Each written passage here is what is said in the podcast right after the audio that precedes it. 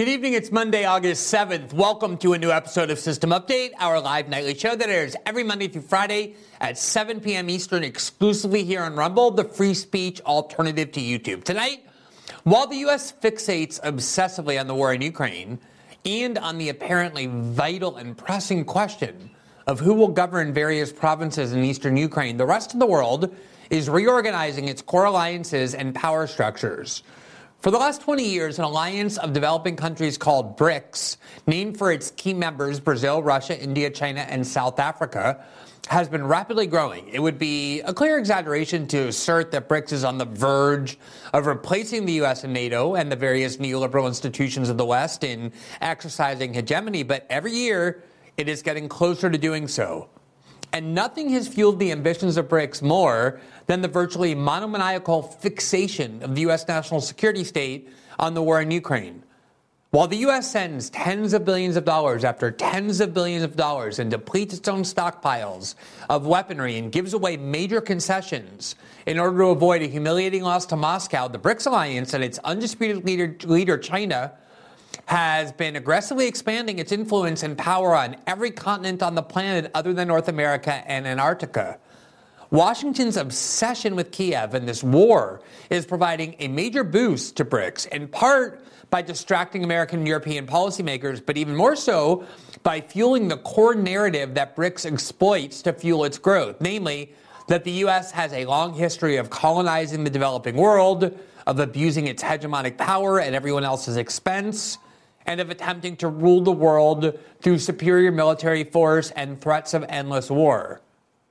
What matters is not so much whether this narrative is correct, though clearly at least parts of it are, but rather how the U.S. involvement in the war in Ukraine with no end in sight is enabling Beijing, Moscow, and other BRICS members to play on long-standing resentments toward the U.S. and bring more and more countries out of the sphere of influence of the U.S. and NATO and into the seemingly much more comforting arms of the China-led BRICS alliance. We'll examine all the implications of exactly how this is taking place, where it's taking place, and how the war in Ukraine is the biggest boost to it.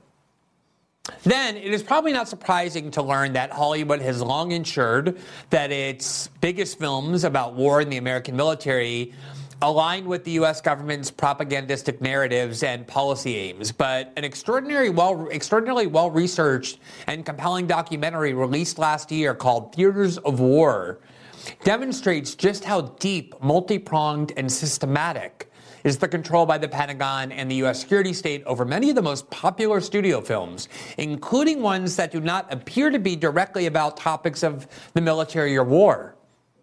FOIA requests have unearthed sprawling and rigid contracts between the Pentagon and the CIA on the one hand, and some of the most famous producers and directors of many of Hollywood's most successful films on the other that give those agencies full power and script approval in return to giving filmmakers various rights and privileges that are often necessary for the film that only the Pentagon and the CIA can provide, such as access to aircraft carriers, fighter jets, and even top secret information.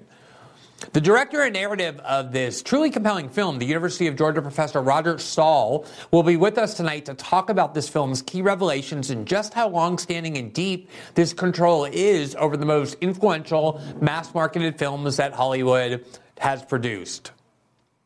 As a reminder, every Tuesday and Thursday night after our live show here on Rumble, we have a live interactive show for subscribers only on our locals platform that is part of Rumble. To become a member of that, which gives you access to that show that's designed to be interactive in nature, we take your comments and critiques and ideas for topics to cover and for guests to speak to. Simply join our locals community by clicking the join button, which is right below the video player on this Rumble page. And doing so will give you access to all all of that content, as well as support the independent journalism that we do here. And in fact, one of our subscribers who's a participant in that locals community is the person who brought this film to my attention and to the attention of our team here. And that's what caused us to watch it and become so excited about speaking to the director and telling you about the film. So it really is interactive in nature and provides great value to us to be able to speak directly with our audience. And I hope to our audience as well. As another reminder, System Update is also available in podcast form. We are available on Spotify, Apple, and every other major podcasting platform. The episodes post 12 hours after their first broadcast. Live here on Rumble, if you rate and review the shows, it helps spread the visibility of the program. And as one more reminder, we are encouraging our viewers to download the Rumble app, which is genuinely of high quality.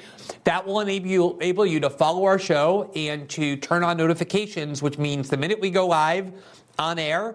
It will send you a notification to whatever place you ask for it to be sent, which is much more convenient than either trying to remember when we air, even though it's always at 7 p.m., or waiting around if we're a few minutes late, which we never are, but just in theoretical possibility that we might be. And it also encourages, it enables you to encourage others to download the Rumble app and support this platform, which I really believe is one of the very few on the internet that has a genuine dedication to protecting the free speech of all of its creators and all of its journalists, and also more broadly, the free speech values in our political discourse. With that, welcome to a new episode of System Update, starting right now.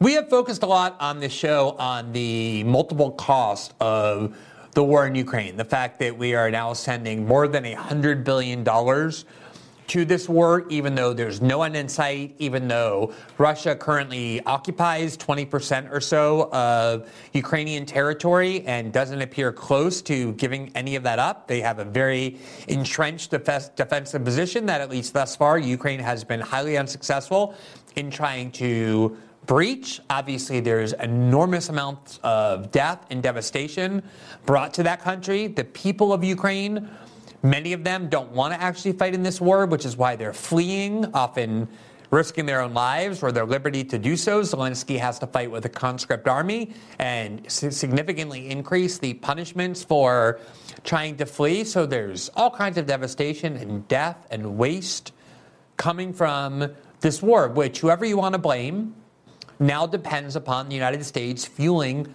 one side of it as a proxy war. If the United States didn't, there'd be an effort to negotiate a peace using, involving many countries, and this war could finally end. So those costs are something that we spend a great deal of time uncovering. But one of the costs that might be at least as significant as all of those in terms of American interests is one that hasn't gotten a lot of attention, which is the ability of competitors to the United States and to its hegemonic power being able to exploit long-standing resentments toward the United States by trying to put this war into the context of that narrative that the United States uses its military force and wars to go around the world trying to control other countries and destroy other countries for its own benefit. There are a lot of lingering resentments from all kinds of developing countries that are very important and powerful economically, becoming more so every day who previously could never do anything about it because the United States, after the fall of the Cold War, the end of the Cold War, the fall of the Berlin Wall, really was the most powerful country by far on earth, one of the world's great hegemons. And there was no alternative, there was no competitive framework, and countries couldn't do anything other than simmer in their own anger and resentment. But the emergence of BRICS, this 20 year old or so alliance, between countries that have grown enormously, particularly China, but also India. The other three countries are Brazil, uh, Russia, and South uh, Africa. Are now really providing a genuine alternative to the United States, and this war in Ukraine is driving a lot of countries, valuable and important geostrategic, uh, geostrategic countries, into the arms of BRICS and away from the United States. Here, for example, from the German newspaper uh, Deutsche Welle is on April uh, 10th of 2023. The headline is A New World Order. BRICS nations offer an alternative to the West. And this article basically just walks through the foundational history of BRICS and how it is becoming ever more powerful. Quote The acronym began as a somewhat optimistic term to describe what were the world's fastest growing economies at the time. But now the BRICS nations, Brazil, Russia, India, China, South Africa, are setting themselves up as an alternative to existing international financial and political forums. Quote, the founding myth of the emerging e- e- economies has faded, confirms Gunter Maihold, deputy director of the German Institute for International and Security Affairs, or SWP. Quote, the BRICS countries are experiencing their geopolitical moment Brazil, Russia, India, China, and South Africa are trying to position themselves as representatives of the global south, providing, quote, an alternative model to the G7. The G7 is an informal forum of heads of state of the world's most advanced economies, founded in 1975. Germany, France, the UK, Italy, Japan, Canada, and the US are members, as of the EU. In 2014, with $50 billion, around 46 uh, billion euros in seed money, the BRICS nations launched the New Development Bank as an alternative to the World Bank and the IMF, the International Monetary Fund. In addition, they created a liquidity mechanism called the Contingent Reserve Arrangement to support members struggling with payments. These offers were not only attractive to the BRICS nations themselves, but also to many other developing and emerging economies that had painful experiences with the IMF structural adjustment programs and austerity measures. This is why many countries said they might be interested in joining the BRICS group. Since the start of the Russian war in Ukraine, the BRICS countries have only distanced themselves further from the so called West. Neither India, Brazil, South Africa, or China are taking part in sanctions against Russia. This has become increasingly clear with near historic levels of trade between India and Russia, or in Brazil's on, uh, dependence on Russian fertilizer. Quote, diplomatically, the war in Ukraine appears to have drawn a stark dividing line between eastern backed Russia and the West. Political scientist Matthew Bishop from the University of Sheffield wrote for the Economics Observatory late last year, quote, consequently, some European and U.S. policymakers worry that the BRICS may become less an economic club of rising powers seeking to influence growth and development and more a political one defined by their authoritarian nationalism. Now, obviously, Western academics and Western journalists are going to malign and disparage anything that becomes a competitor to the United States. The reality, however, is that three of those countries, of the five, Brazil, India, and South Africa, clearly are democracies by every sense of the term. And in fact, although there may be some authoritarianism in all of those countries, there certainly is. There's a lot of authoritarianism in the West as well.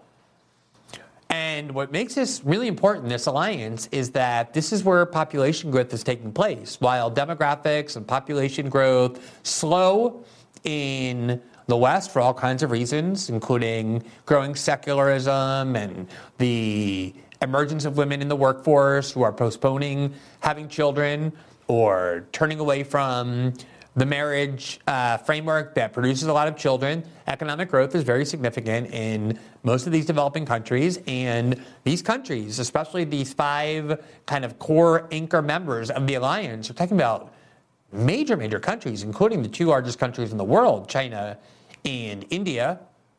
Brazil is the sixth largest country in the world, and they're looking to expand into many highly populated and geostrategically crucial countries, including potentially Saudi Arabia, one of the anchors of American power in the Middle East. And of course, this year, while the U.S. was single mindedly fixated on Ukraine for whatever reason, Ukraine, a country that nobody ever considered to be of much importance geopolitically.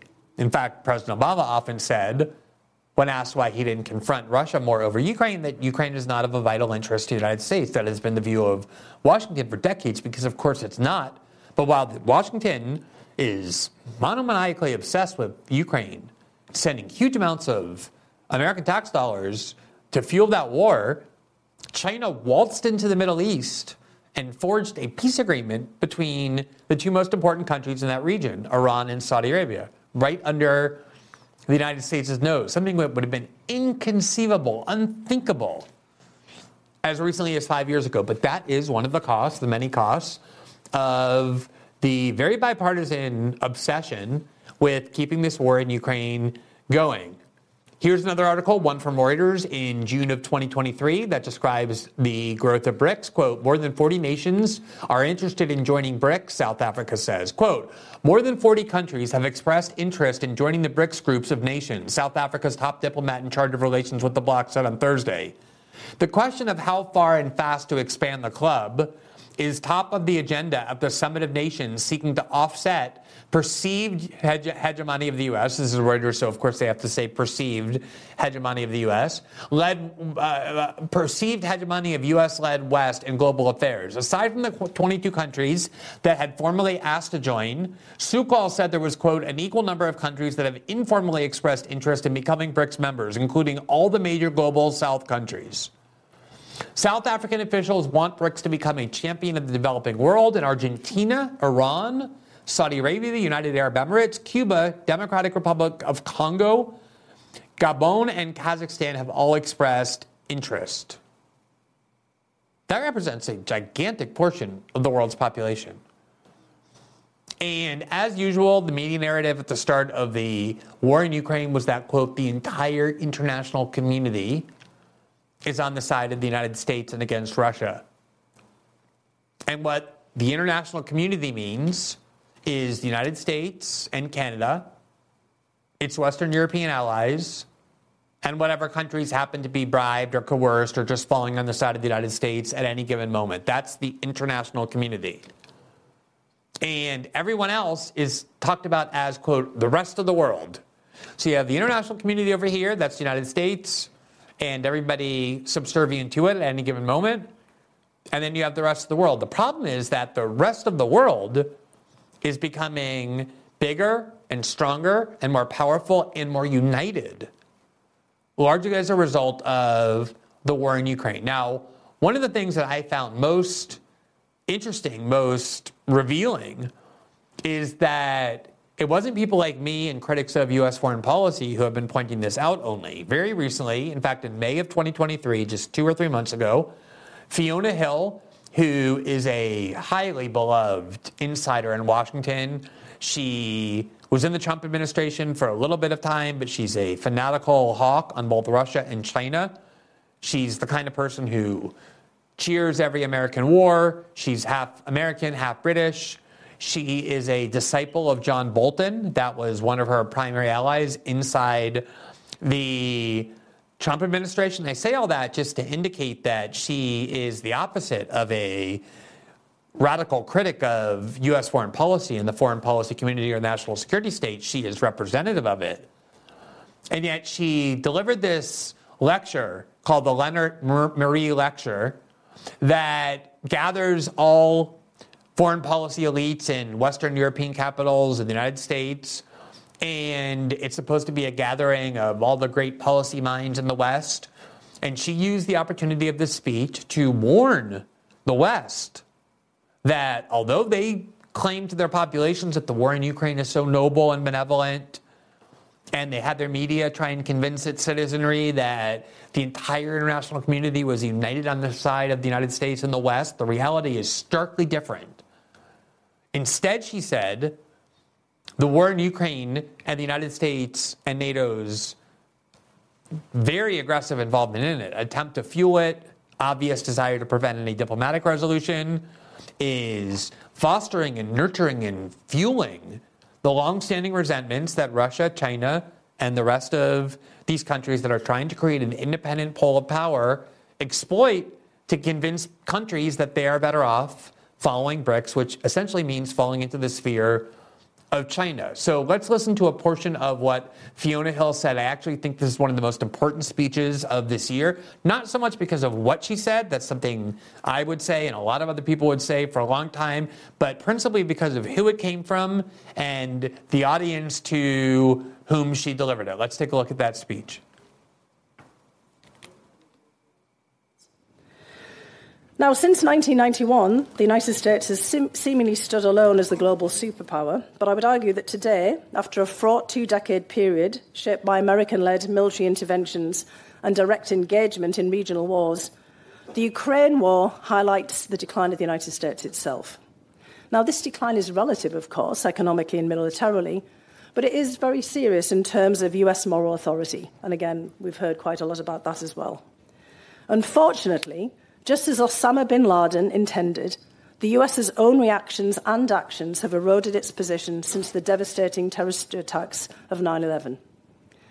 America fatigue, and we actually heard about that.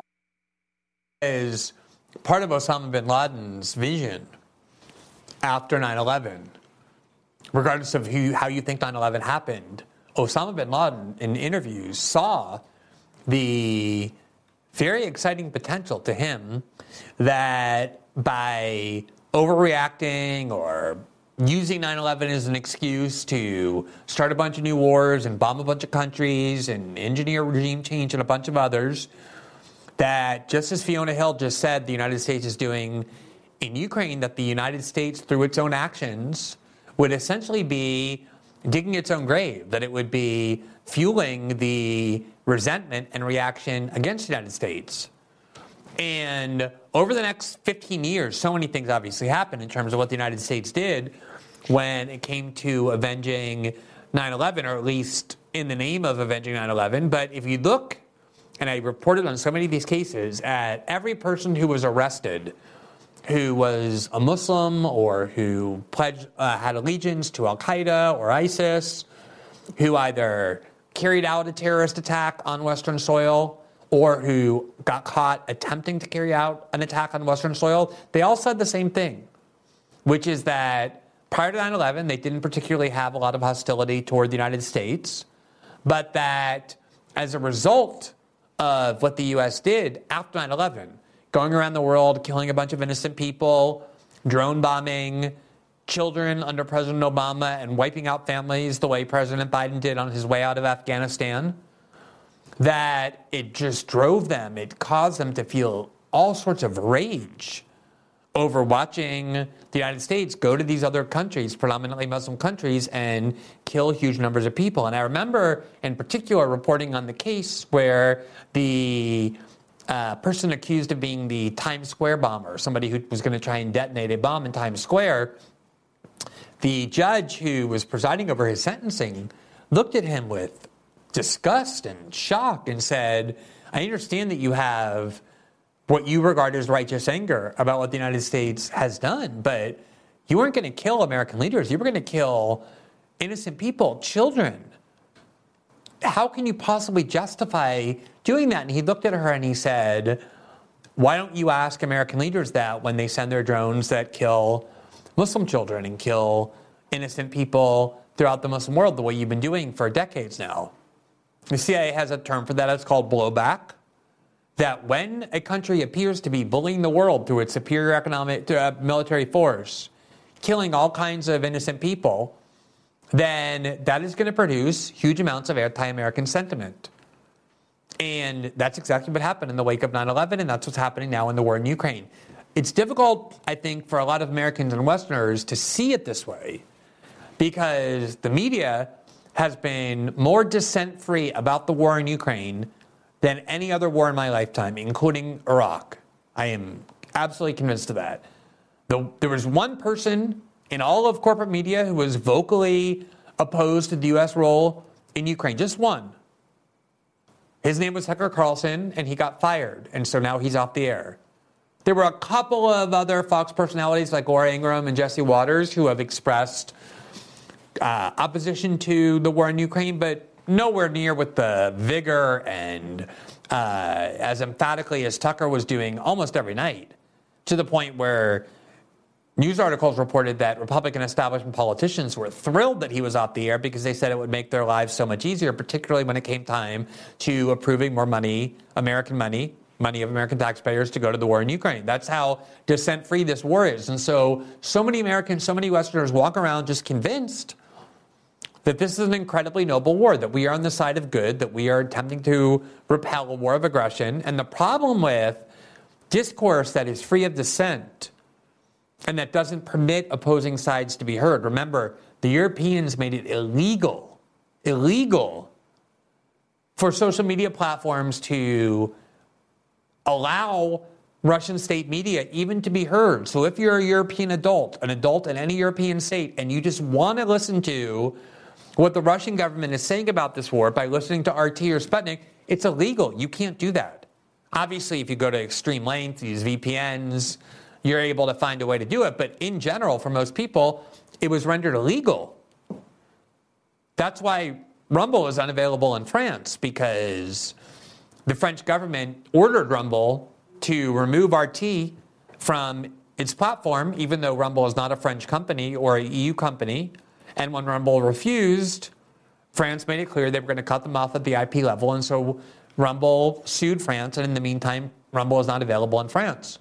That's how closed this information system is. That's what censorship does. It prevents us from even considering the other side of how other people might be perceiving this war. And here in Brazil, where the Brazilian government is adamantly opposed to getting involved in that war, even though there has been a lot of pressure on Brazilian President Lula da Silva from the West to do so. We've reported before about how involved the United States was in the 2022 election that led to Lula's victory over Jair Bolsonaro. The CIA was you sending uh, emissaries to Brazil to tell Jair Bolsonaro that you better not uh, engage in fraud, making it very clear whose side they were on. There has been all kinds of censorship of Brazilian political discourse by big tech companies, including Facebook. We showed you the CIA, the former CIA official who's now responsible for censoring international discourse at Facebook, and he was in charge of censoring for Brazil. He worked at the CIA for 20 years. And almost all of the censorship in Brazil was aimed at pro Bolsonaro voices. And so there's kind of a sense that the West has that when they talk to Lula, the Brazilian president, of kind of like, look at all those things we did for you. Remember all those things we did for you. We expect you to join our war effort. The German chancellor came to Brasilia and met with Lula and asked for munitions for German tanks. And Lula said no. And his position has been this is not a war that Brazil has. Brazil has no war with Russia. We're not going to use our country's resources to fuel a war. We're going to try and solve this war. We're going to try and stop this war. We're not going to fuel this war.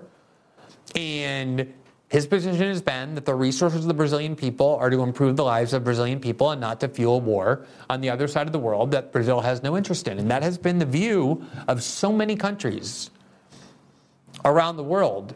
And in fact, many countries see this war as one that NATO provoked.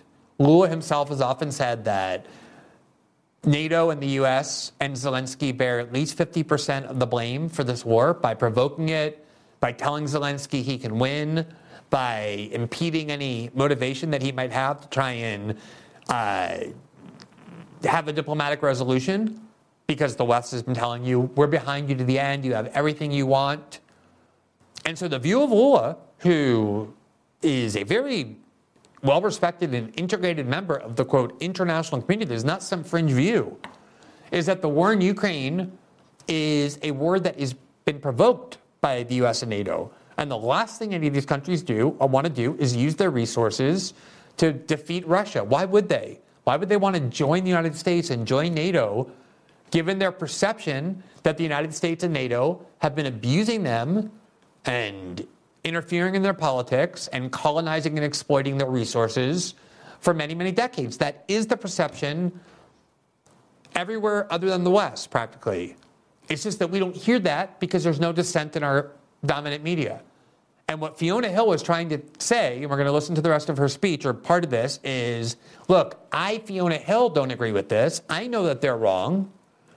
Of course, I think the war is noble. She had to make that clear to the audience, and she probably does think that but she's at least perceptive enough and informed enough to warn people in the West you are the minority on this issue, and more broadly on the role of the U.S. in the world. You are not the majority. And that is becoming an increasingly dangerous reality.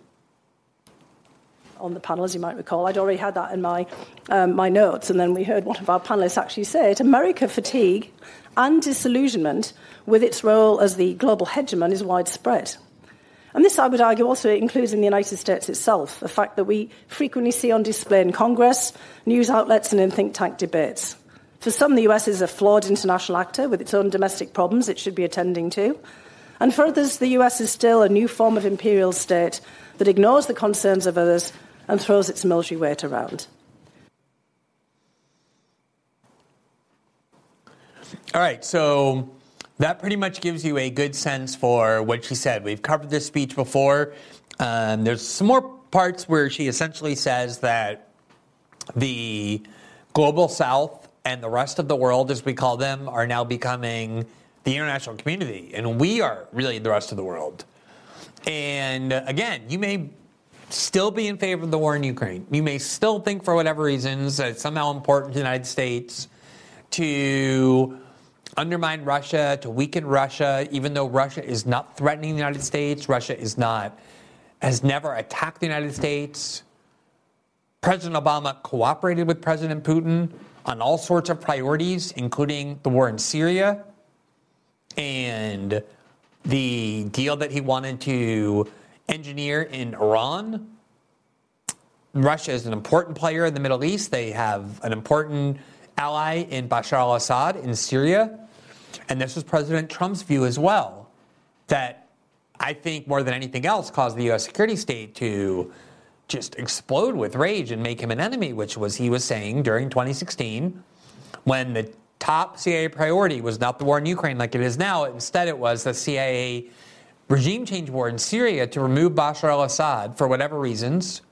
Trump was saying, why do we want to remove Bashar al Assad? Why are we going around the world trying to change the governments of other countries? We can work with Bashar al Assad and Russia. We should be working with them to attack our common, common enemies, which were Al Qaeda and ISIS. Remember, Al Qaeda and ISIS were on the side of the CIA. All of them were fighting against Bashar al Assad's government. The insanity of imperialism is that you, unla- you launch a 20 year war of civilizations, a war on terror against Muslim extremism, and within 10 years, you're fighting side by side with them in the same war. It's proven that many of the U.S. weapons that ended up being sent to Syria to arm the Syrian moderate rebels ended up in the hands of Al Qaeda and ISIS. We were arming the very groups that we said we were in a civilizational war against for decades to come. And Trump started questioning exactly the logic of these sorts of things, and that was why the U.S. security state went ballistic against him, as Chuck Schumer warned that they would. Because he was trying to say this is not in the interest of the United States or the American people. And this is what Fiona Hill, ironically, despite how much she now despises Trump, she thinks Trump is a menace to all things decent. Essentially, she's giving the same warning, or really what she's doing is she's vindicating Trump's worldview about how counterproductive this is to the interests of the American people. Oftentimes, the interest, American interests mean the interests of the tiny portion of the ruling class and the arms manufacturers, but the interests of the American people, in the sense of ordinary Americans who wake up and go to work every day, is not served by trying to remove Bashar al Assad. It's not served by sending all their money to a war in Ukraine over who rules provinces in eastern Ukraine. That was Trump's core worldview, the populist worldview that turned neocons and the U.S. national security state so vehemently against him. And this is a really crucial warning. Now, this is not only directed at the United States. As you might know, there are several countries in Africa over the past two or three years, in Western Africa in particular, that have suffered coups, military coups, where their government, largely pro Western governments, have been replaced by military juntas. And each country is very complicated. The most recent one was uh, Niger, where a military coup unseated the pro Western government. The West loved this government that just got replaced. And these are all French colonies, former French colonies. And there's enormous resentment toward France and Putin has used the war in Ukraine in order to lure a lot of countries in Africa on the side of Russia to the point where even neoliberal outlets like The Economist are admitting this happened. So, here, just this week, The Economist from a couple days ago, you see the uh, headline on the screen Niger spoils Macron's plan for an African reset. The coup is another blow to French influence in Africa. Quote Six months ago, ahead of a four country African tour, President Emmanuel Macron promised a quote, new era for France's ties with the continent based on a partnership of equals. French military bases in Africa, he said, would henceforth be jointly run by vi- local armed forces with a quote, visible reduction of French soldiers on the ground. It was to be a new phase in the Franco African reset that Mr. Macron first laid out in a speech in 2017 in Burkina Faso, vowing that he was, quote, of a generation that doesn't come to tell Africans what to do. Last week's military coup against Niger's elected president leaves hopes of a fresh relationship severely frayed. On July 30th, protesters in Niamey, Niger's capital, declared, quote, down with France and waved Russian flags. A crowd attacked the French embassy, setting fire to the doors and smashing windows. On August 1st, France began to evacuate its nationals and other European citizens from Niger. Already, France's departure from Mali was a blow to its prestige. At one point, the French had 2,500 soldiers in the country, a regional counter jihadist mission which grew from a French operation that first launched in 2013 at the request of Mali's government that successfully pushed back a jihadist march on the capital, Bamako. When Francois Hollande, France's president at the time, visited soon afterward, he was mobbed by cheering crowds. But the overthrow of its government in 2020 followed by a second coup the following year, and the new junta's decision to hire mercenaries from Russia's Wagner Group changed the calculation. By August 2022, all French soldiers had quit Mali, taking with them some 4,000 containers of kit and 1,000 vehicles. Barkhane was shut down. Since quitting Mali, France has been rethinking its operations on the continent. A review is due later this year. The plan is to ensure a lighter footprint and a more discreet presence. Indeed, in Niger, France has already been acting more as a partner, less than less as a boss. Quote, France has been trying to apply the lessons from Mali to be sensitive to Niger's concerns. Note Michael Shurkin, a specialist on the Sahel at the Atlantic Council, a think tank based in Washington, D.C. The trouble is that this rethink may, in essence, be too little, too late. China, Russia, and Turkey have been lending, investing, or securing contracts in West Africa with scarcely a murmur. China has replaced France as the chief source of imports to the region. Other European countries train forces in the Sahel. America runs a big intelligence operation out of Niger. Because of its colonial history, France is often singled out for policy inconsistencies that are sometimes overlooked in the case of other French powers. The French have not found a credible way to counter the post colonial narrative of occupation and exploitation that is efficiently used against it, spread by Russian troll factories and disinformation. It prevails t- that prevails today even against the evidence. So, as usual, of course, the real problem is that Africans are too dumb to think on their own or to know their own history. They're being deceived and manipulated by Russian disinformation. Everything is Russian disinformation in the West. Even though, says The Economist, the view that France is at the heart of African problems or that colonialization is a source of big problems in, in Niger is just fabricated. It's contrary to the evidence. It's disinformation emanating from Moscow. Whatever.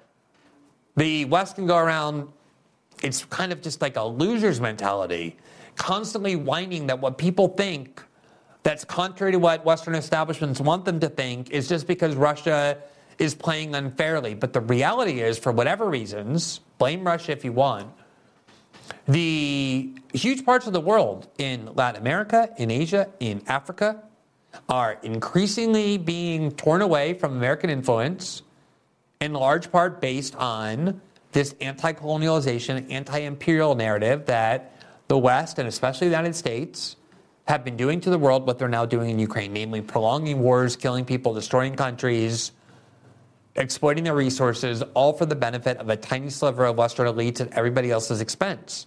And BRICS has now given people, and China's economic growth has given people, countries, an alternative, somewhere to go that they never had previously. They had to swallow it before, and now they don't. The media outlet that I, to my great embarrassment, co founded, The Intercept, also this week published an article that if you had showed me 15 years ago when I was founding it, or 10 years ago when I was founding it rather, I would have just immediately canceled the entire endeavor. But it's also designed to promote exactly the same narrative promoted by The Economist, namely that the only reason people in these African countries are turning against the West is because Russian disinformation is being permitted to proliferate on Facebook and other social media outlets. So basically, it's a it's a uh, it's a it's a dual uh, propagandistic uh, article. In the one hand, it's essentially saying that uh, the current CIA enemy, Russia, is evil. Thank you, The Intercept. If we didn't exist, nobody else in the West would be saying that. And it's also simultaneously pressuring Facebook to censor more content that is contrary to the narrative of the West on the grounds that it's deceiving Africans into leaving the Western sphere of influence and moving to Russia and China. The Intercept has just become this, uh, like every other corporate media outlet practically in the West, just a outlet for pro-West, pro-American, pro-CIA, pro-Pentagon propaganda. Here you see the headline on the screen, quote, a pro-Putin Facebook network is pumping French language propaganda into Africa. The pages promote Russia's line in the war in Ukraine to more than 4 million followers, casting doubt on Meta's pledge to combat foreign influence campaigns. So that's the role of The Intercept to publish the same tripe The Economist publishes and to demand that big tech censor content that is contrary to the narrative of the CIA. I, I mean, it's, it's, it's shocking for me to look at. It's nauseating to look at.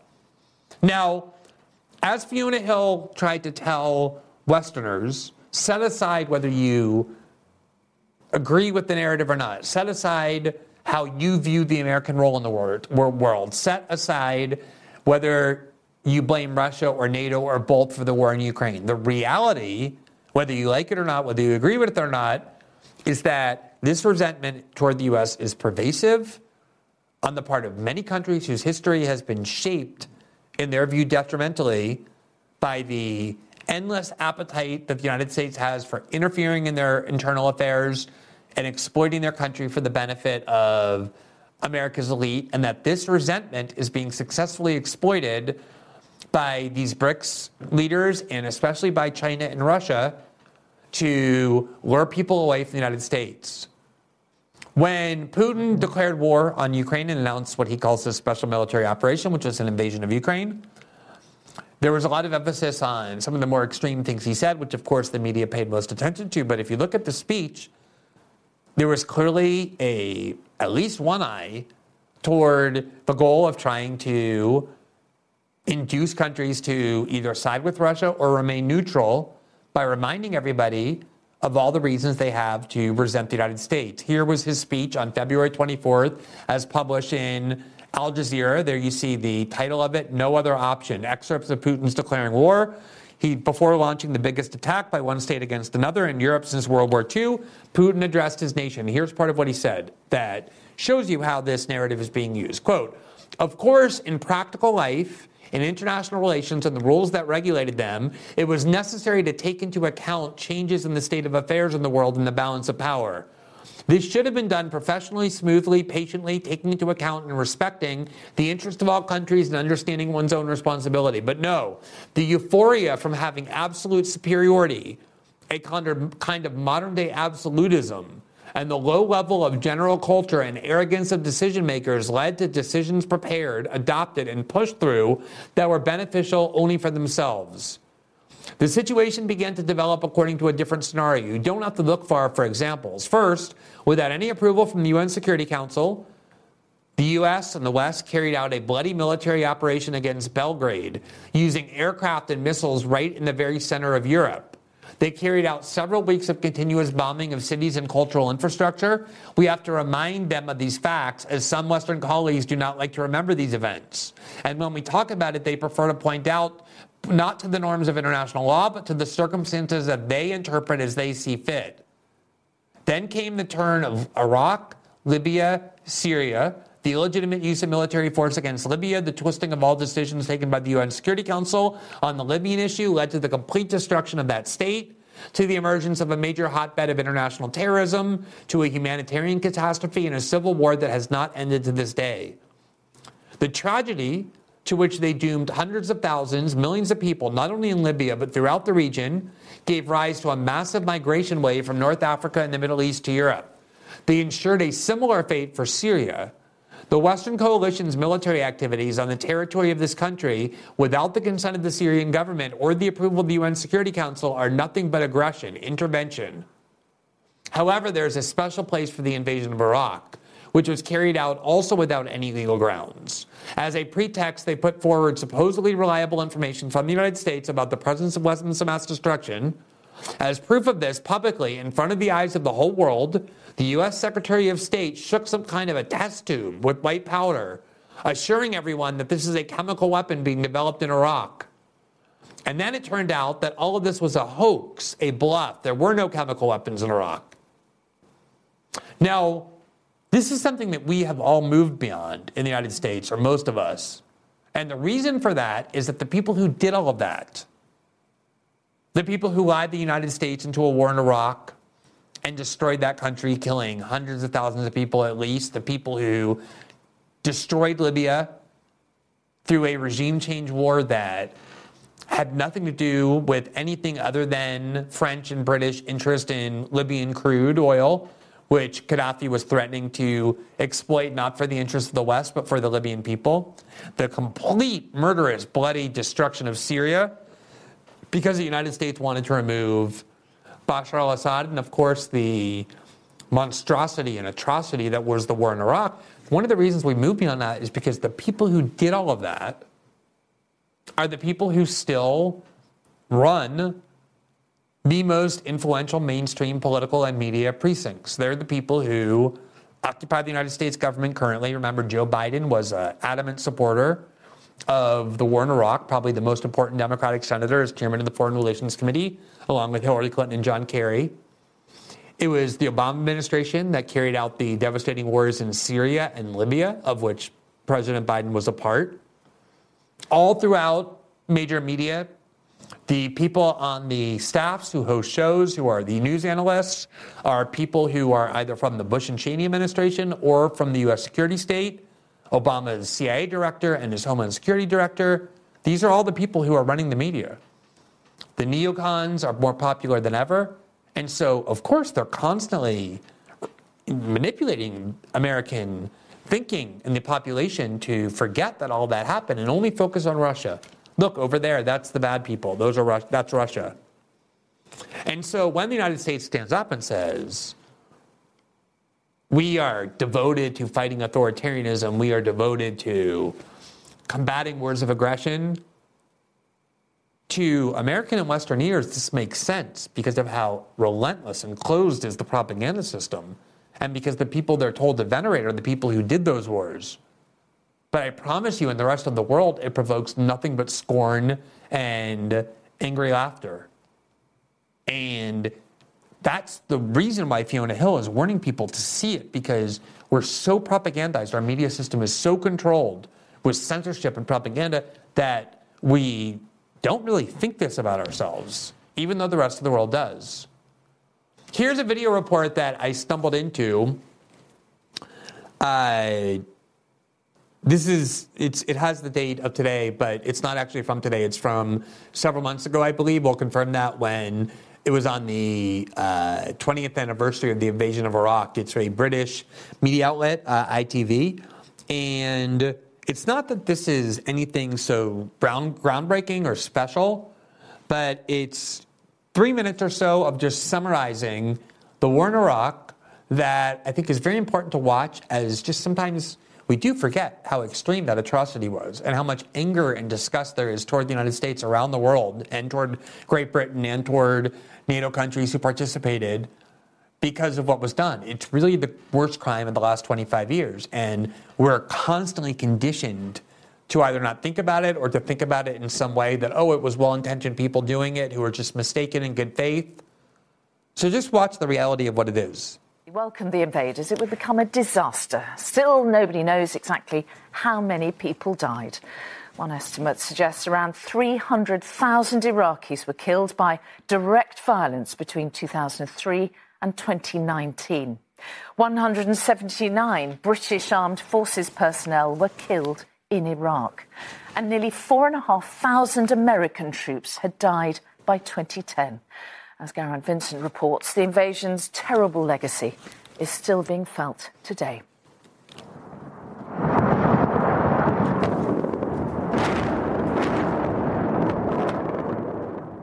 In the middle of the night, 20 years ago, the most powerful country in the world unleashed its might on the Iraqi capital. Explosion. Remember, that was called Shock and Awe. We all watched it at least those of us old enough to have lived through it, the U.S. dropped enormous ordnance, just bombing everywhere in Baghdad, obviously civilian sectors. And shock and awe meant that the United States was going to unleash so much indiscriminate military force, just, just awe-inspiring explosions, that it was going to terrorize the Iraqi people into surrendering. That it was going to make the Iraqi population believe there's just no point in trying to fight against the world's greatest militaries. It was just massive destruction and bloodshed from the skies. This is a tiny little piece. This was what was done all throughout Baghdad and Baghdad and so many other countries.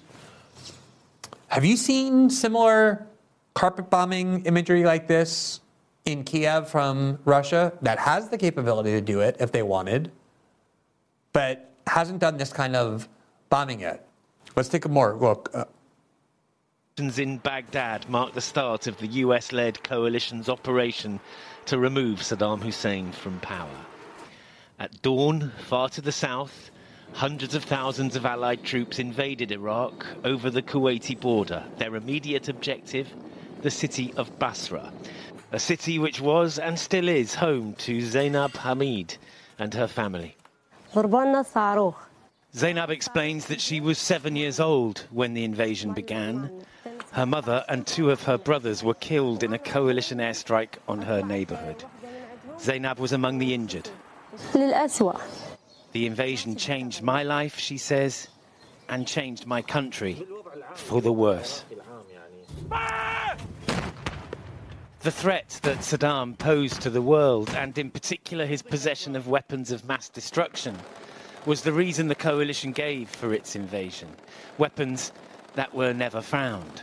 One of the first British soldiers into Basra 20 years ago was Alan Jones of the Royal Marines legal justification for that war probably wasn't as foolproof as what it should have been.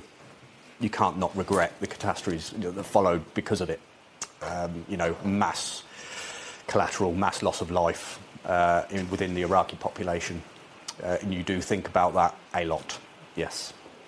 So regret, yes, it is a now it is now a regret for me. The catastrophes came thick and fast. After the coalition had declared its mission accomplished, Iraq was soon engulfed in sectarian violence and then full blown civil war. Dr. Ali Mathana was an Iraqi exile who returned to his country after Saddam had been removed. The United Kingdom and the United States invaded Iraq without an obvious plan to build the country or to restore the country. And suddenly we found all our military forces collapsed, and we were seeking the first principle things that the human being is asking for, which is the security. They have a little bit of Paul Bremer, the uh, person who was uh, responsible for uh, running Iraq for the Bush administration, who tries to justify it, saying how great this war ended up being for Iraq. But here's the gentleman who you just saw who concludes the report. I just want to show you what he says. He threatens to undermine. 20 years since the statue of Saddam was pulled down, Dr. Mathana walks to the spot where it used to stand with a question. What was the reason behind invading the Iraq? This is the question I'm raising for the United Kingdom and the United States. And I hope someone could answer me. Why? Why did you come and destroy this, this country? Yeah, that is definitely a good question, one that has never actually been fully answered. But I think it's important to look at that, even though, again, it's nothing groundbreaking. Anyone who knows anything about the war in Iraq knows all this. But when you put it together this way, with the imagery and the views of the Iraqi people, I don't think it's difficult to understand, given that the U.S. has done this time and time and time and time and time again, why the U.S. has a great deal of difficulty trying to unite the world or anyone outside of Western Europe behind this military conflict the United States claims that nobody takes seriously except for the domestic population and its media particularly is about the international system of rules and laws or the rules based international order or combating wars of aggression or fighting for democracy. Nobody believes that about the United States except for the American media and people they've successfully propagandized in the West. That's what it's for. Now, we have Roger Stahl on. I'm really anxious to get to uh, showing you the key parts of his film and talking to him about the film. So let me just conclude this segment because I want to read to you the similar efforts of the Chinese government and the way in which they too are using this narrative about U.S. hegemony. And again, I started this segment saying we need to remember the cost of the Ukraine war and the U.S. role in it beyond just the money and the destruction of Ukraine, namely the erosion of American standing in the world. Even further still, at the very time that BRICS, as that article said, they're having their geopolitical moment, they finally have enough influence and power to present a credible alternative to the IMF, to the World Bank, to NATO, to the United States. And they're using this narrative to do it. Here is the Chinese Foreign Ministry in February of 2023, and this is what they said, quote, since becoming the world's most powerful country after the two world wars and the Cold War, the United States has acted more boldly to interfere in the internal affairs of other countries, pursue, maintain, and abuse hegemony, advance subversion and infiltration, and willfully wage wars, bringing harm to the international community. The United States has developed a hegemonic playbook to stage, quote, color revolutions, instigate regional disputes, and even directly launch wars under the guise of promoting democracy, freedom, and human rights. Clinging to the Cold War mentality, the United States has ramped up bloc politics and stoked conflict and confrontation.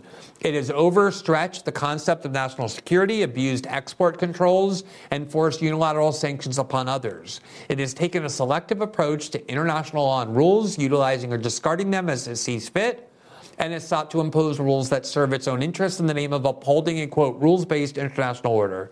U.S. military hegemony has caused humanitarian tragedy. Since 2001, the wars and military operations launched by the United States in the name of fighting terrorism have claimed over 900,000 lives and some 335,000 of them civilians, injured millions and displaced tens of millions more.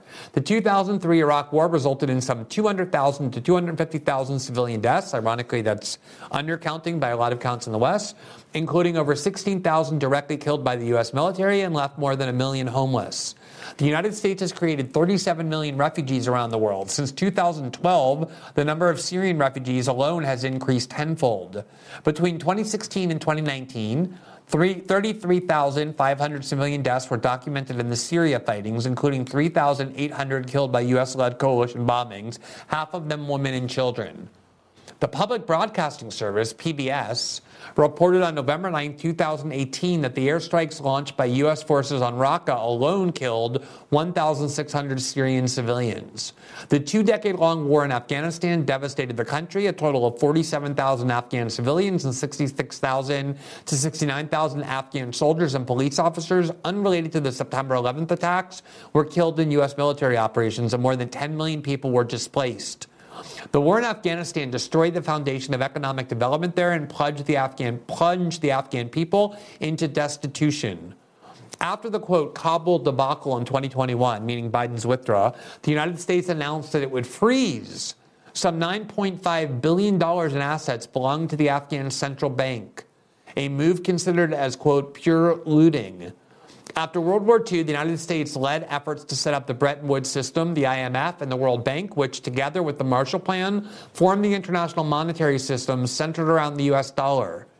In addition, the U.S. has also established institutional hegemony in the, in the international economic and financial sector by manipulating the weighted voting systems, rules, and arrangements of international organizations, including approval by 85% majority and the domestic trade laws and regulations.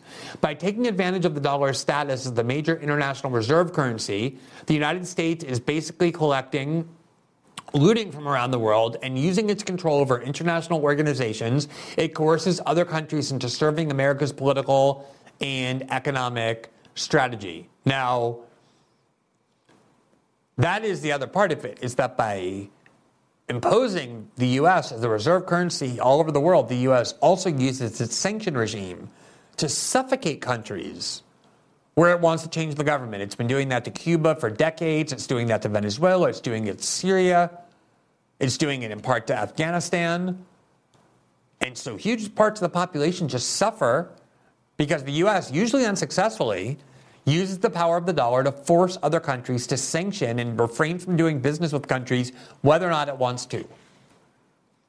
There was a recent interview with the General Secretary of the African National Congress in South uh, Africa when asked by a Western reporter, why would you allow Vladimir Putin to visit your country given this war in Ukraine? And he reminded her of all the wars of aggression fought by the West, showing that this narrative no longer works. And just today, after Lula again refused to involve Brazil in the war in Ukraine, President Zelensky came out in a press conference to Latin American media and attacked him, saying he doesn't have a wide enough view of the world. He's not bringing peace. He basically believes, Zelensky does, just like the United States told him to believe, that it's the, that it's the obligation of every country to involve itself on Ukraine's side in this war because the United States wants them to. He accused Lula of advancing Putin's narratives. It's just an arrogance that exudes from the United States and from the West. And you can think whatever you want about China and Russia, but that is the perception all over the world that there's no reason that people should be on the side of the United States, the country should be on the United States, given everything that they've done. And the war in Ukraine is not only bringing that narrative to much greater, with much greater force, but it's creating an opportunity for these competing countries with the United States so focused on Ukraine and sending your money there and just thinking about the war in Ukraine all the time. The leaders of BRICS, especially China, are taking full advantage of that and developing more and more influence around the world and creating a multipolar world in which the United States hegemonic rule is a thing of the past. That might be good, that might be bad. You're obviously free to decide that. But the fact that it's happening is difficult to contest. And the more the United States devotes itself to this war in Ukraine, the more it's going to be undermining and eroding its own power.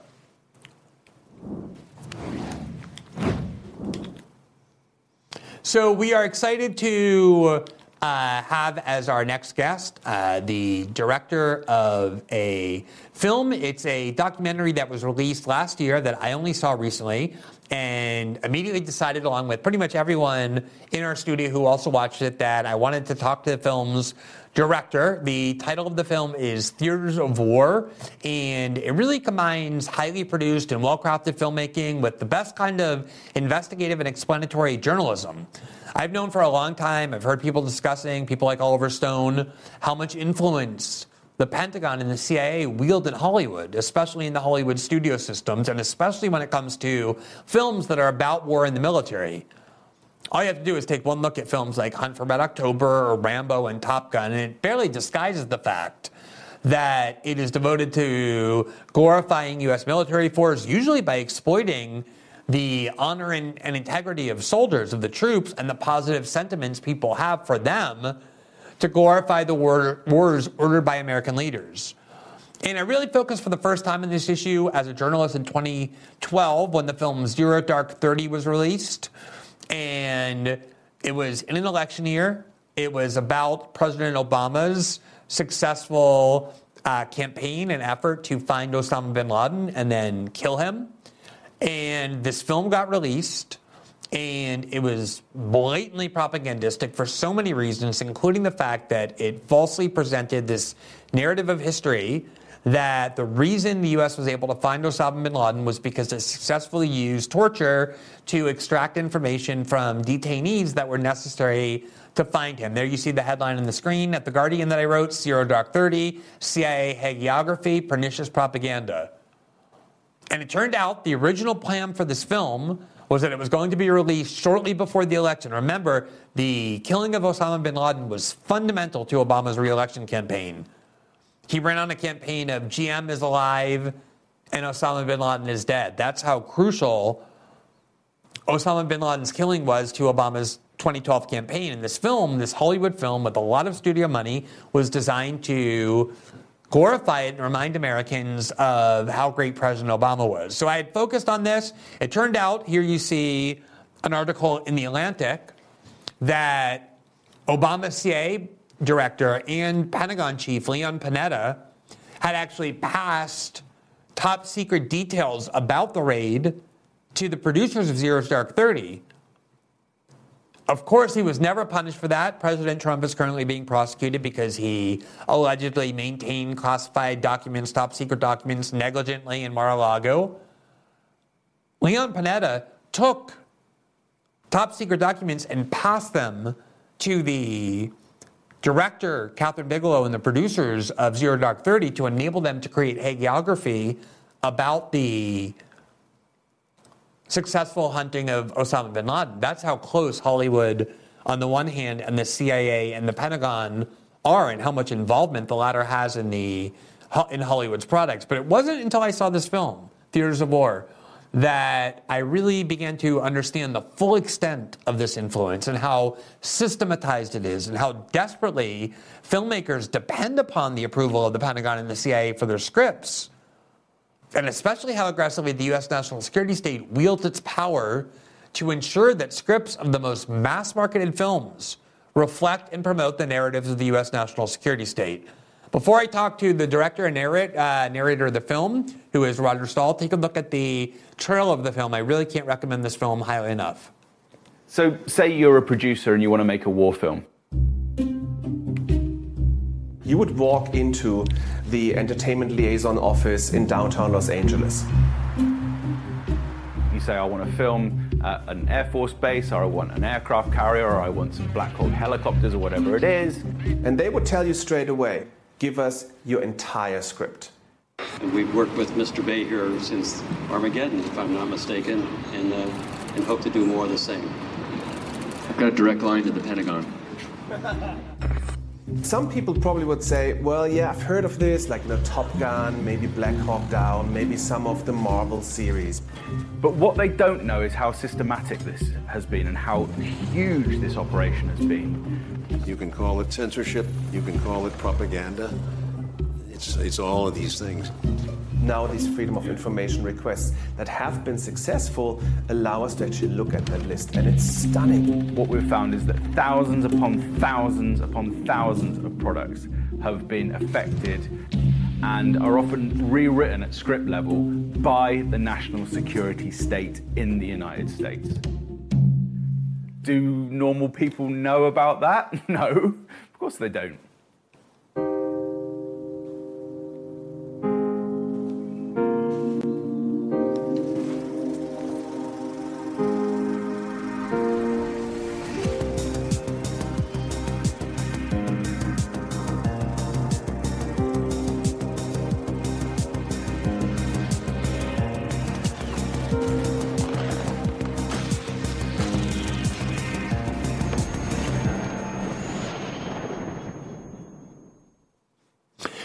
Director narrator of the film is Roger Stahl, who is a professor of communication studies at the University of Georgia. He studies rhetoric and media and culture.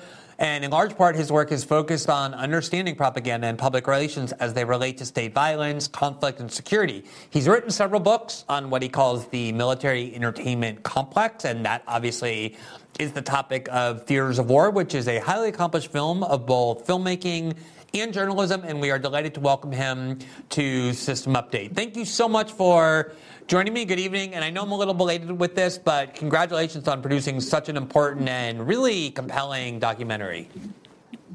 Oh, thank you. It's very kind of you.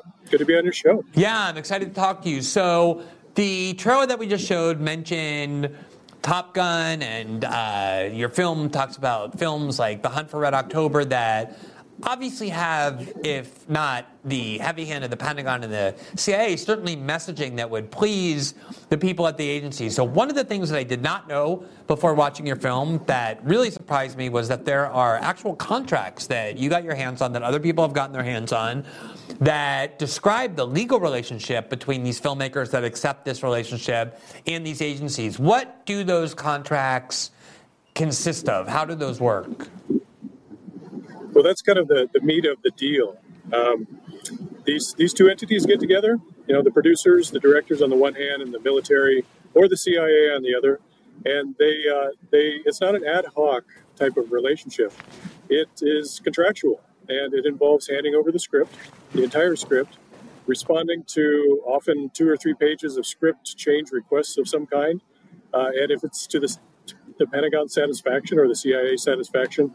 Then they go to the contract stage, and That's where they lay out uh, exactly what the military is going to offer the production team and uh, what the production team will do in return, which is stick to the script and also uh, invariably uh, there's a screening at the end of the process so that the Pentagon can, can check their work and make sure that they followed uh, all of the uh, all the official instructions.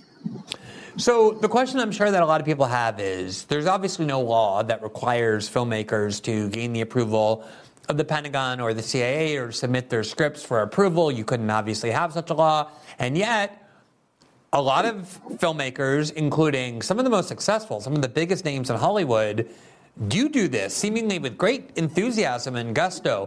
What is the motivation for why big name Hollywood filmmakers and producers and studios would submit their scripts and their film in general to approval from the Pentagon and the CIA? You could almost boil it down to the profit motive. It's free stuff. It increases production values. It gives them the most bang that they can get for their buck. Uh, gives them a, a, sense of realism to the film, and uh, puts them in a position where they are going to uh, create a product that will be successful enough that have I frozen up? uh, a, successful product that will then, uh, you know, launch that producer's career to the next film. So uh, as long as people don't talk about it, as long as it doesn't erode support for the studio's bottom line, it's going to be uh, a win-win for them. Uh, unfortunately, it's a lose-lose for the American public.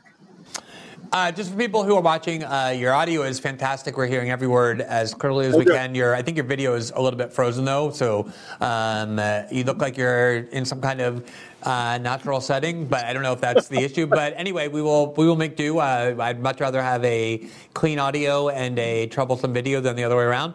But uh, let me ask you. Um, something about Hollywood culture, because you know, obviously, the film does a great job of kind of making clear what the the the profit motive is, namely that, you know, as one of the experts you interview says, the Pentagon has some really cool and expensive toys, and there's no substitute if you want to do some spectacular blockbuster film for having access to uh, aircraft carriers or fighter jets or just very kind of expensive military hardware that the Pentagon will give to these films, often to destroy in order to have access over their scripts. So that motive seems a little bit clear to me. I want to ask you what you think about Hollywood culture. Um, I remember maybe 10 years ago, 12 years ago, a little bit before the Snowden reporting began, I went to an event in Hollywood that was, I was told was going to be Hollywood leftists. You know, like, I don't mean just liberals and Democratic Party uh, adherents, but I mean like Hollywood leftists. And we went there, and there were a lot of maybe there was 60, 70 people, a lot of very big names in Hollywood were there. And when the part of the conversation began that was about foreign policy, it amazed me, this is the Obama era, how many of them were defending Obama's drone program, defending the regime change war in Libya, just in general, kind of having the Hillary Clinton view. And a lot of them were actually Democratic Party adherents. They were not really leftists. Hollywood obviously has a reputation for being it's the Hollywood left. Um, and so I think it would surprise a lot of people to learn that Hollywood is churning out pro Pentagon and pro CIA propaganda independent of the profit margin that you've just laid out. Do you think there's kind of like an ideological component as well to why people in Hollywood throughout the Cold War and then in the War on Terror have been producing this sort of stuff? Well, first, let me say that your viewers might be wondering why I'm all frozen up and why you can only hear my voice. I've, I've had to make do. Uh, we had this northeast storm come through, and uh, this is this is the most creative I can get. So, thank you for putting up with it. We have we have a really cool image of your face now on the screen that matches the aesthetics of our show. So, don't worry about it. It's, oh, it's we fixed it, and, and okay. we're hearing you great. We asked about the Hollywood left, and uh, you know, the, culturally, yes, there, there's a leftist contingent in Hollywood. I would say it's identifiable. Uh, but once you get past the border of the United States, once you talk about international issues, uh, you're back to the, the dual party consensus, right? You're back to neoliberal democratic uh, consensus of you know the, the values of the uh, military establishment or the values of the Democratic Party, and so uh, there there really isn't a lot of pushback as you've noticed. Um, you know, apart from you know, milk toast renditions of Iraq and Afghanistan here and there uh, that aren't really don't really take any critical steps. Um, but beyond that, um, you know, mixed with the profit motive of not wanting to anger the Pentagon system that is, you know, that is feeding a lot of uh, the production of those sorts of images, um, you're not going to get much out of the Hollywood system. Yeah, I think people sometimes forget that you know Hollywood is very big business. It's like Wall Street or big tech or the insurance business, and the people who run it and the studio heads are part of gigantic corporations, and alienating and offending major parts of the U.S. government is not typically something corporate bosses try and do. I think the people in Hollywood like to think of themselves as artists, but at the end of the day, the people who are financing them and making them very rich have a much different motive than art in mind. Um, one of the things that I thought the film did a great job of illuminating, and it's not something I had previously realized so much as well, is that it's not just films that are obvious to the public would be interest, of interest to the Pentagon and the CIA about war and the military and the Pentagon, but even just kind of mass market, big cultural films like various Superman films or Godzilla, Jurassic Park, what, how is it that the CIA, the Pentagon, worms their way into those kinds of films, and what uh, is the influence that they exert when it comes to those kinds of, of movies? It seems like that started around 2007, 2008, Transformers and Iron Man. Uh, you have a big dip in public uh, appreciation for uh, the adventures in Iraq. So public opinion just took a nosedive. And so, uh, you know, Hollywood at the same time started to recognize the war movie as a genre as somewhat toxic, especially war movies about Iraq and Afghanistan. So you notice that all of those representations not only fell off the front page of the papers, but also off the movie screen. So they, I mean, partly it's desperation. I mean, they, they need venues in order to push these narratives. And what's left? Well, Marvel movies and, and comic book movies, uh, fantasy movies of different kinds. So uh, uh, Transformers, the first one, was the first film that featured cooperation from all four branches of the military. So they went all in on that. It was extremely successful, reached the right age demographic for recruiting, which is just one of their motives for getting involved in the movie business. And uh, and it kind of took off from there. So it became fantasy, comic book movies, and and, and reality TV uh, rather than you know what they'd done for the previous 40 or 50 years, which is get themselves heavily involved in, in war movies proper. The things I think about a lot because of the work I do and the issues we report on and cover is I think a lot of people like to believe that they're immune to propaganda. I think we all like to believe that. And yeah, propaganda oftentimes is very insidious. It's something that has been studied over many decades. It's a very sophisticated weapon. It involves the fields of psychology and sociology and is catered to the inner workings of our brain and what we as humans kind of crave and desire and, and what stimulates us. It's not something that's easily evaded, especially when it's kind of relentless, but particularly when it's a little bit hidden.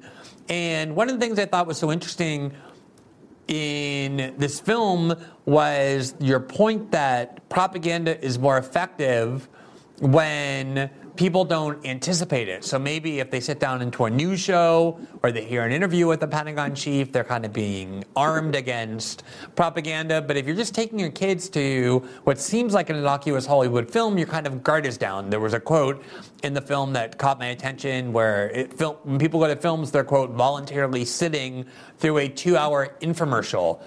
Um, talk about that component of it and the reason why, especially maybe with the films that are less overtly militaristic, this propaganda is so effective in the eyes of the government.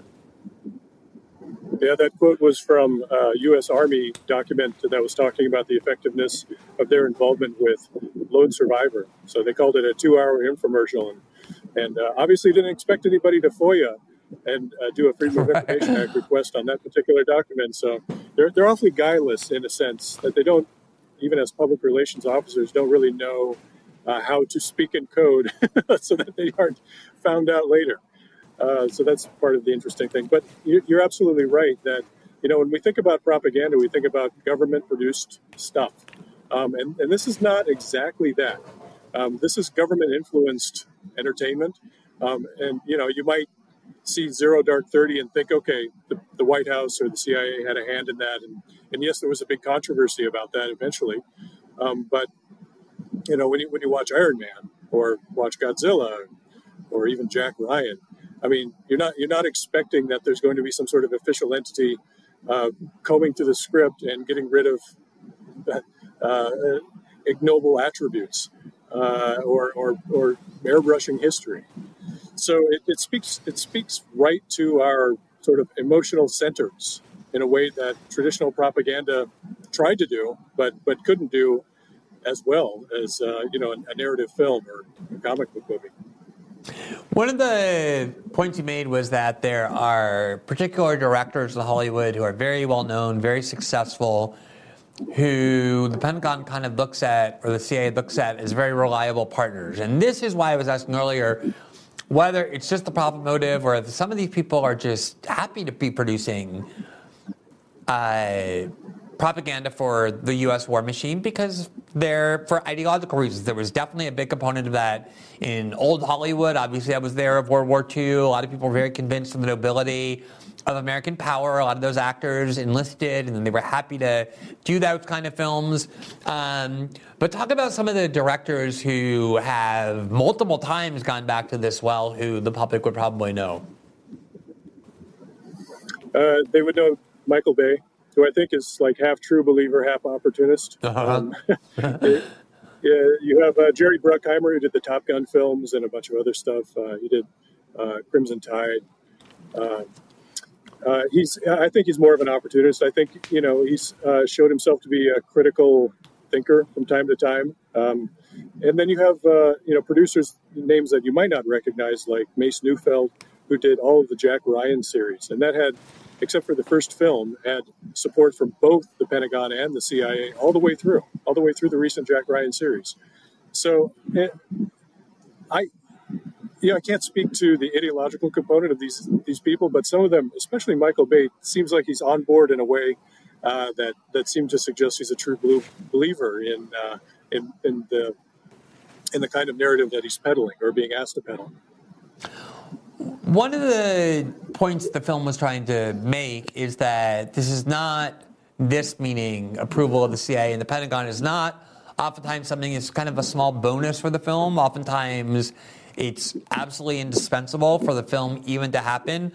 And you talk about some of the films that never got made because they couldn't get approval from the CIA and the Pentagon. You have a lot of documents about that as well. What do those documents reveal? Oh, gosh. Well, you know, we, we've got anecdotal information from, from folks like Jerry Bruckheimer said, you know, Top Gun would just not have been made without Pentagon support. Probably the second one either. Um, uh, Pearl Harbor would not have been made, he said.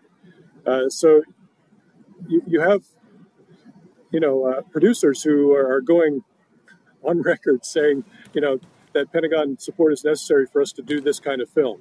And then we have the documentation that shows and if we if we go through the database that we were able to get through a FOIA request that showed you know, a database that the Pentagon keeps that showed about 800 films, far fewer than the total number that we've been able to document, which is about 2,500.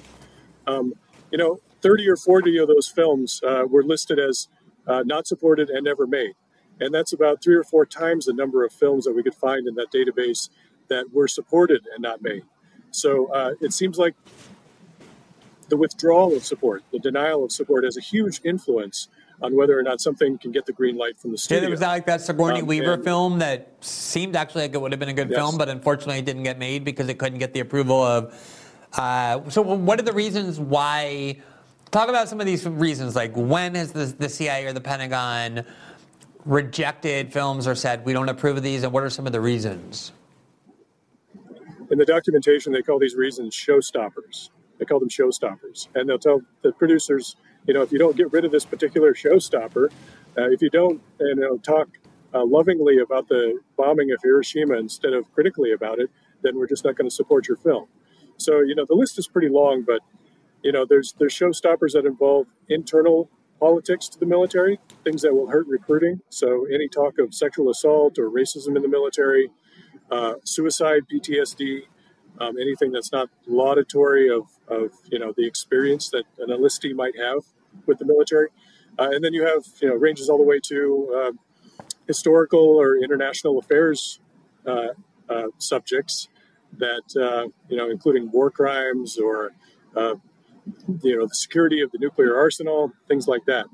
so you can imagine this list. I'm not going to list them all, but um, you know it's you know it's there are patterns in the documentation that suggest that this list is uh, maybe they wrote it down somewhere. I don't know, but it's uh, you know they go back to it. Every, uh, you know, in, in, almost every document, you can see evidence of, of the showstoppers.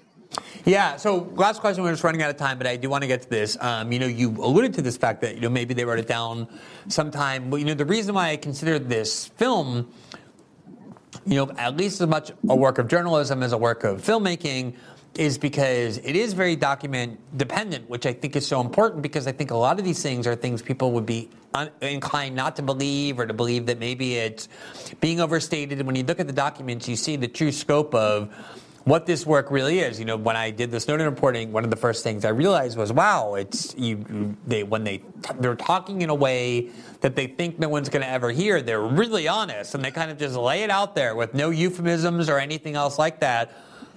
If the U.S. government is anything, it's very bureaucratic. So, in order to have people in the CIA and people in the Pentagon whose job it is to kind of go through scripts and approve the scripts, you need some kind of scope of function that the government does, that the CIA, the Pentagon do. And you actually got your hands on the documents that show the evolution of what originally this was intended to be, their work with Hollywood and what it, it has now become, the way it's expanded. Talk about some of that and, and what the documents that empower the CIA and Pentagon to do this stuff say is the function of it. We don't know that much about the CIA. Um, we have got select documents from them, but we don't have the kind of paper trail that we do at the, Pentagon, the Pentagon. Yeah, uh, for obvious obvious reasons. Uh, but if you uh, if you look to the early documents, the directives that set out you know what this relationship was supposed to be between the Pentagon and Hollywood, uh, they, they said, you know, portray the military accurately. And I'm talking 1960s, 1950s. Uh, this is this office was formally set up in 1949, uh, but portray the uh, the military accurately and aid with recruiting. And over time, those directives changed. So by the 1980s, right before Top Gun came out, uh, they added this one that said, uh, you know, it's not only recruiting, not only accuracy, but also um, uh, aid in the public understanding of what the military is all about.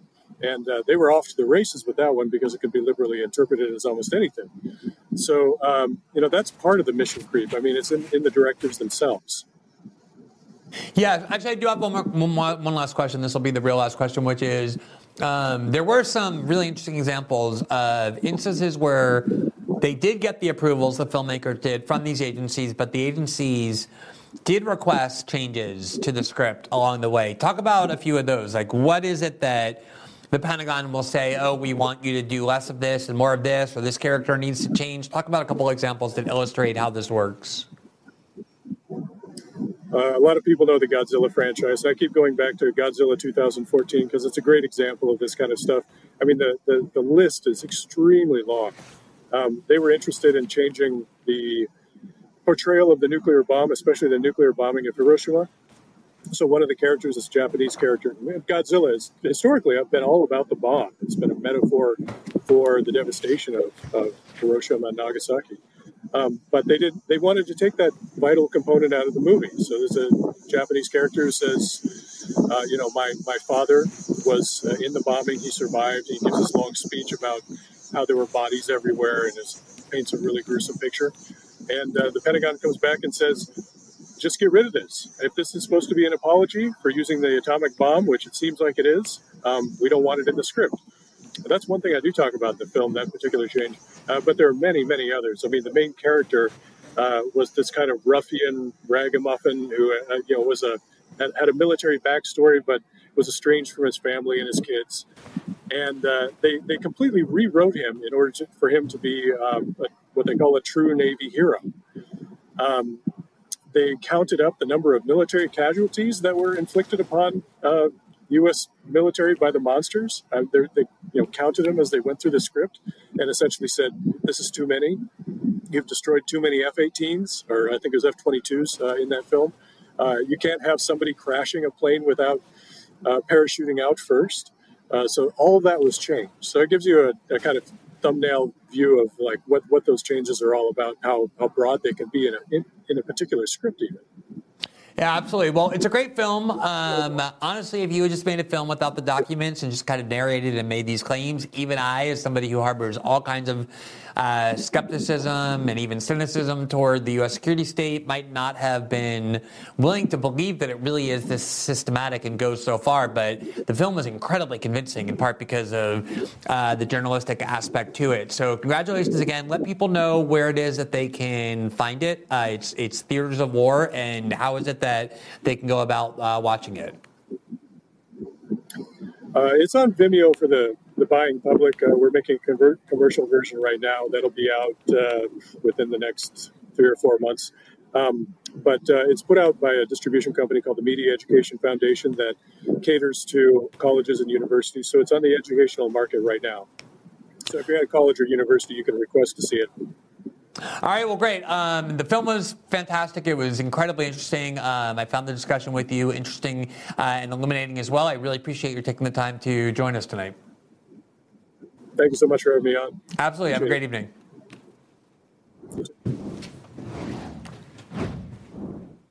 So that concludes our show for this evening. As a reminder, every Tuesday and Thursday night, we do our interactive live show on locals where we listen to your feedback and interact with our audience. Uh, that is, as I said, where we got the idea to even know about this film and watch this film was that someone had suggested it, and we went and watched it, and then uh, decided to do a segment on it, and hope that you will see it. As another reminder, we are available in podcast form, where you can follow us on Spotify, Apple, and all other major podcasting platforms. We are soon going to be integrating, as I've been saying, it's coming very soon, various features to enable us to interact a lot more with the live chat, like we do on the local show here on the main show on Rumble as well. So be looking for that. And we hope you will download the Rumble app in the meantime, which will enable you to follow our show, follow other shows here on Rumble, and that will notify you soon as the show goes live. As always, thank you so much for those of you who've been watching. We hope to see you back tomorrow night and every night at 7 p.m. Eastern, exclusively here on Rumble. Have a great evening, everybody.